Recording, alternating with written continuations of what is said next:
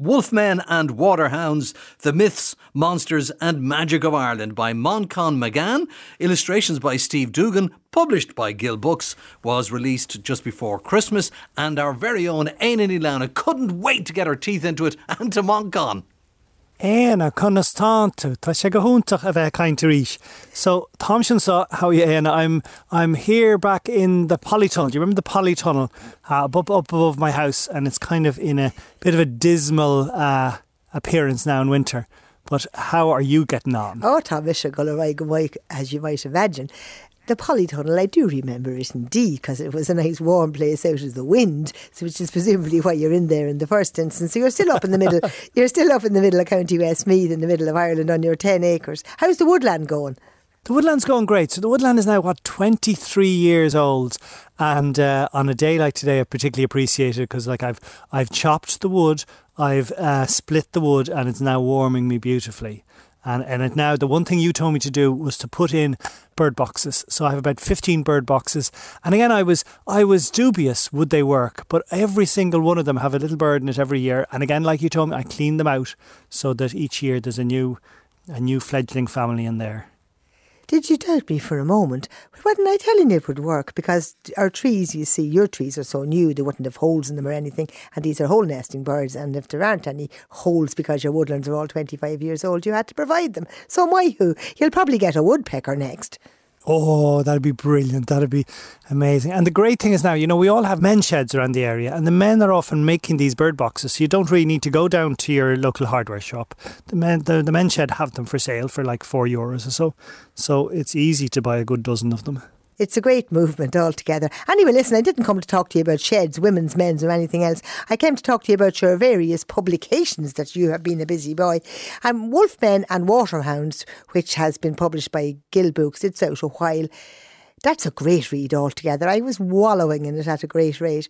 Ga go mí le maithagat so sin nua agus on on tema vier, the theme of this new book, I realised we read the myths when we're in school or we hear about them, but the key element of all our old legends and lore and myths seem to be that there's these portals, these otherworldly entranceways into the world beyond, scattered all over the country. So has to go mar bheith no mappa a dhéanamh dus na na, na. I wanted like to make a map of these tarsigh, these threshold sites where you where at least our ancestors believed you could enter from this world into the other world, and particularly when where beings from the other world could sneak into our place. And you have a map and you have them for each of the provinces of Ireland. But you have a great collection and selection indeed. But the ones I'm particularly interested in are the ones that are guarded by wild animals of various sorts, because these wild animals in the main are, are, are fearsome creatures that are keeping them out. Now there's different themes on the on the fearsome creatures. Now there are there are some of them that are serpents that are dobharchú, that are water dogs, and we get these in place places like in County Clare, where you have uh, a serpent, a hairy monster, with eyes as large as turnips, and it's it's in a domain that's guarded by Poulnagollum, which is the cave of the pigeons. And we have Oweynagat, where we have three wild cats minding the place, and we have various places where there are monsters. Lough Ree and Lough Derg and Donegal, they're full of monsters as well. Now, is that some sort of uh, St. Patrick banishing the serpents kind of thing, which would only make it 2,000 years old? Or where does that business of these serpents in the lakes come from and where were they before St. Patrick put manners on them or what can you explain about this common theme of, of serpents now in particular, worms and serpents? Yeah, uh, stoilm sa gohfuil gohfuil an dáró a gist. I really think that like the, the two elements are there. All of these stories are definitely stories from around the St. Patrick, like symbols of St. Patrick's pure, beautiful Christianity getting rid of all the evil pagan beliefs in serpents and monsters before, but we can clearly see that these stories were a lot older than Christianity too. And in fact, particularly that Ollphéist is fascinating. So, you know, the Ollphéist, uh, you know, what Ollphéist means like uh, basically the super worm or the super beast. It was an, a being who burrowed underground and then emerged in different places. And it's said, in fact, that the entire Shannon River was created by the Ollphéist. So, uh, again, there's either ancient stories stories that are pre-Christian, but even Saint there's a story of Saint Patrick banishing this Ollphéist and him burrowing into the ground and him creating the Shannon, which would explain that the Shannon was just there, you know, from whenever Saint Patrick came, 437 AD. So it's only it's been there the last 1,600 years. So, but in theory, you know, the, the Shannon was actually hollowed out by by the Ollphéist. Now, what's interesting is about that is in March of this year, I spent time with Aboriginal elders in, in Western Australia, and they told me the exact same story. They said they have the the Wagyl, and the Wagyl is this serpent creature who carves out the rivers of their area. So, like, that's a culture that goes back 55 or 60,000 years, no direct connection to Ireland, but we have the same stories saying how we. Um, how he carved the land, and not only carved the Shannon, but like Lough Ree was said when when the Ollphéist reached Lough Ree, there were other Peist, and there were other these monsters, beasts, serpents in the water. So they fought with them, and and the, you know in their huge tumult of the fight, like in a bar fight where everything is destroyed, the lake was actually hollowed out by them battering each other against the side, and that actually there's factual evidence for that. Like in the 1960s, there were two priests on a lake in Lough Ree, and they claimed they swore on the Holy Bible that they saw one of these serpents, and they wrote an, an, entire full report for the inland fisheries of what they saw. So, like, we can sneer and laugh and say these are just, uh, you know, baroque and extreme elements from our um, mythology. But actually, these were things we believed in until very recently, and we believed in them for thousands of years. Yeah, they must have been at the altar wine. Anyway, we'll move on to people turning into animals and vice versa. Now, you haven't kind words for the people of Ossory because Ossory in County Kilkenny was where the wolf men lived, and these were places where wolves and people interchanged. Now, mind you, the last wolf was killed in Carlow in 1786. But you maintain that the surnames Whelan and Phelan go back to wolf hunters, wolf breeders, wolf tamers, or indeed were possibly descended from werewolves themselves. Would you care to expand upon this? I mean, the first time I heard this, I loved because the only thing I really knew about Ossory in Kilkenny was like the Bishop of Ossory and the diocese, the of, of Ossory. It's like it was connected to a sacred element. And then when I thought of what Os means, like Os means it's the old word for a deer. So basically, Ossory is the people of the deer, which I love as a as a as a. So these were people obviously who worshipped the deer, the people of Kilkenny, or people who were very close or who had kinship, or whose totem animal was the deer. So that was that element of of of, of, of Kilkenny. But then when I realised there was this whole, yeah, as you said, this um, this this wolf element. And again, there's two stories of the wolves in Ossory. Either they were transformed into wolves by St. Patrick. Either they were pagans who were particularly loud and obstreperous and hadn't bowed down properly and showed the respect to this new Christian church. And so he converted them into wolves either for seven years or every seventh year. There's different stories. But then there's a far older story going back that no, they're actually, these wolf men, these, they're human beings during the day and at night their teeth get long and their hair, they sprout hair on their bodies and they go out hunting. But they're descendants of one particular ruler called Fáelad, who came from a tribe of werewolves. And again, with you know myth connecting to history, the actual the kings of Ossory, the rulers of Kilkenny and Laois until the 12th century, claimed to be related directly to Laignech Fáelad, to this half human, half beastly creature. And I think there probably was some truth in it. I think there there might have been a cult of, of humans who decided they wanted to seem otherworldly and they might have sharpened their teeth into fangs and they might have grown their hair like in a wolf like way just to be more ferocious to their enemies. Like we know, you know, there were people who would paint themselves and look more ferocious. I mean, there still are today. So I think there was a degree of truth and so it, it suited them to keep the old myth alive. But there's even words in Irish. There's a lovely expression, quarter ban, which is ban, they're like the peaks. So the quarter, the sign of the peaks are the horns. It's when you put two horn shapes above, you put your hands above on your head as, as horns, and they make this defensive symbol that'll ward off evil attacks from wolf like creatures. Hmm. Anyway, listen, I wanted to ask you, I wanted to, I wanted to argue with you about the story of Etain, who um, went off and turned into a swan and flew up the chimney in Tara. Now you have the poor woman turning into a blue bottle. Now that was never the way we were told about it. Etain was actually turned into a butterfly.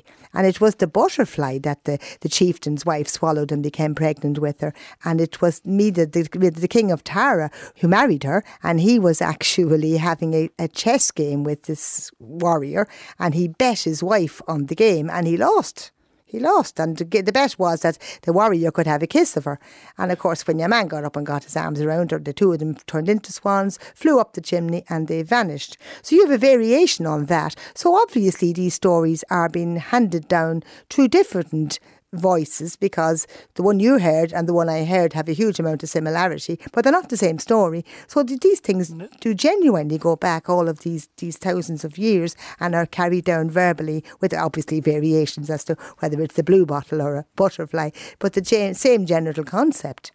I agree, and in fact, when I was growing up, I'd heard the the, the butterfly story too, because I, I was grow I, my my family are from Killashee, from Longford, and so it was just down the road from from Ardacha or the the Arda, the the sort of the the high hill, and it was a place we used to still go and collect bilberries, I suppose, on, on, on Bilberry Sunday. And it was interesting to see that's been a place where people went and got bilberries for like thousands of years back. In fact, the bilberries were meant to be so, the frohans were meant to be so um, sacred that they were preserved for the local king himself. So I'd always heard, as you said, the, the butterfly, and I was going to put that version in. And then I went back to the old texts and I thought, God, the early texts actually have this blue bottle. And I thought, what a great image. So you have Etain, you have Midir who falls in love, as you said, with the beautiful fire golden hair Etain, with her vibrant eyes and her cheeks as bright as foxgloves. Um, and so she's absolutely beautiful compared to, I mean, Midir, a married man, his, his elder wife, Fuamnach, can't compete with this. And um, so it's, you know, the lustful man, it's no, it's no surprise he goes off with this woman. But then the fact that Fuamnach, his wife, gets her ultimate revenge by changing him. If if Fuamnach had changed her into a butterfly, that's one thing, and that was definitely suitable for us in school when we heard the story. But I love the fact that she had the spite and the vision and the anger to change him into a massive purple blue bottle the size of a man's head. Like there wasn't even wasn't even elegant, a little blue bottle that you might well, there's nothing much elegant about a blue bottle, to be fair, but one that was the size of a, of a man's skull or a man's head. And it then, do you remember what Fuamnach did then? She set up this wind wind and it blew and the blew the poor blue bottle, poor Etain or Edain, Edine, there's so many ways of pronouncing her name, um, up to Northern Ireland where she lands in where she lands in, yeah, the the the belly or the mouth of a of a queen up there. Yeah, the book is called Wolfmen and Waterhounds The Myths, Monsters and Magic of Ireland, illustrated by Steve Doogan with lovely pictures and published by Gill Books. But it's not the only book you've produced. You've produced a book called Focal Naman. Now, this is a follow on from 32 Words for Field, where, in, among all the other guff you have in it, you mentioned the fact that there are about 32 words for a man's penis and nothing for the female part, and it was never in the dictionaries. The dictionaries were written by men men. There would be none of this filth in the dictionaries for about women's parts, none of that. And then lo and behold, I'm looking now at Fuckle Naman, and you've managed to write a whole book about women's words that you didn't know anything about in the last one. How did you suddenly learn all these words for women's bits? Who told you? Who broke the omerta? I know that Nuala Ní Dhomhnaill, the great poet, she said that she believed that there was no words for Irish um, sexuality until she was married. And then she was invited into the back kitchen and she suddenly realised there was a whole hidden um, world of words that the women were, you know, privy to, but they didn't share unless unless you were married and unless you were sexually active and part of that world. So again, I am, I'm, well, I'm not married and I'm not a woman. And so my little book, fucking Fuckle Naman, is just, it's like a catalyst for other women to go and collect a huge amount of words. There is undoubtedly unlimited words out there, but I collected about 85 different words. Some words that I found in old dictionaries, some words, to my shame, that I went to the old fishermen. I had a project last two years ago called Sea Tamagotchi where I was collecting sea words from fishermen in Donegal and Mayo and Galway. So, so I went back to them and I said, look, do you have any words for women's bodies? And they gave me some beautiful ones. One word was for the clitoris, ribba un chivroin. And ribba means a little tuft of hair or a tiny little blade of grass or like a, stronger than a blade of grass, a blade of straw. Ribba is a little tuft or a straw. And um, on means of the delusionment, of the derangement. So these little phrases that describe the woman's body. But what I found most about them, about these words, so like blaen mana, blaen mana is a word for the vagina, obviously mana just of women, and blaen, blaen can mean a cove or a cave, but it can also mean um, two flat inlets of land with water in between them. And Gowel is the same. Gowel means a, a, fork of land or a kind of an estuary. And again, that's another word, Gowel Manal, for a vagina. It seems our ancestors used these words for the women's sexual organs based on the landscape around them, see, almost seeing the land as a woman's body and it's, it's illustrated every page as an illustration as well. But come here to me. You really will have to rehabilitate Peig Sayers because the book we learnt in school and Peig and nearly put everybody in the world off learning Irish was a very sanitised version because Dev didn't want filth in the schools. I mean, Peig was an earthy woman. She knew all these words. She told them to Robin Flower, but they never got into the sanitised book that we had to put up with in school. So that's your next job, Manchán. Go back down and rehabilitate Peig Sayers as a woman who knew all of this stuff and make the Irish language something everybody wants to study. James Joyce would have nothing on it. It'll be translated into Japanese and every other language. Shin Shin Job knew it uh, ditch i gore an blian atá ag techt. Listen, fucking them on. Women's Words is available in all good bookshops as well. It has huge amounts of illustrations in it, and the words are by Manchán Magan, as told to him by various people who knew them, not himself personally, you understand. Just kaint le Manchán á mór.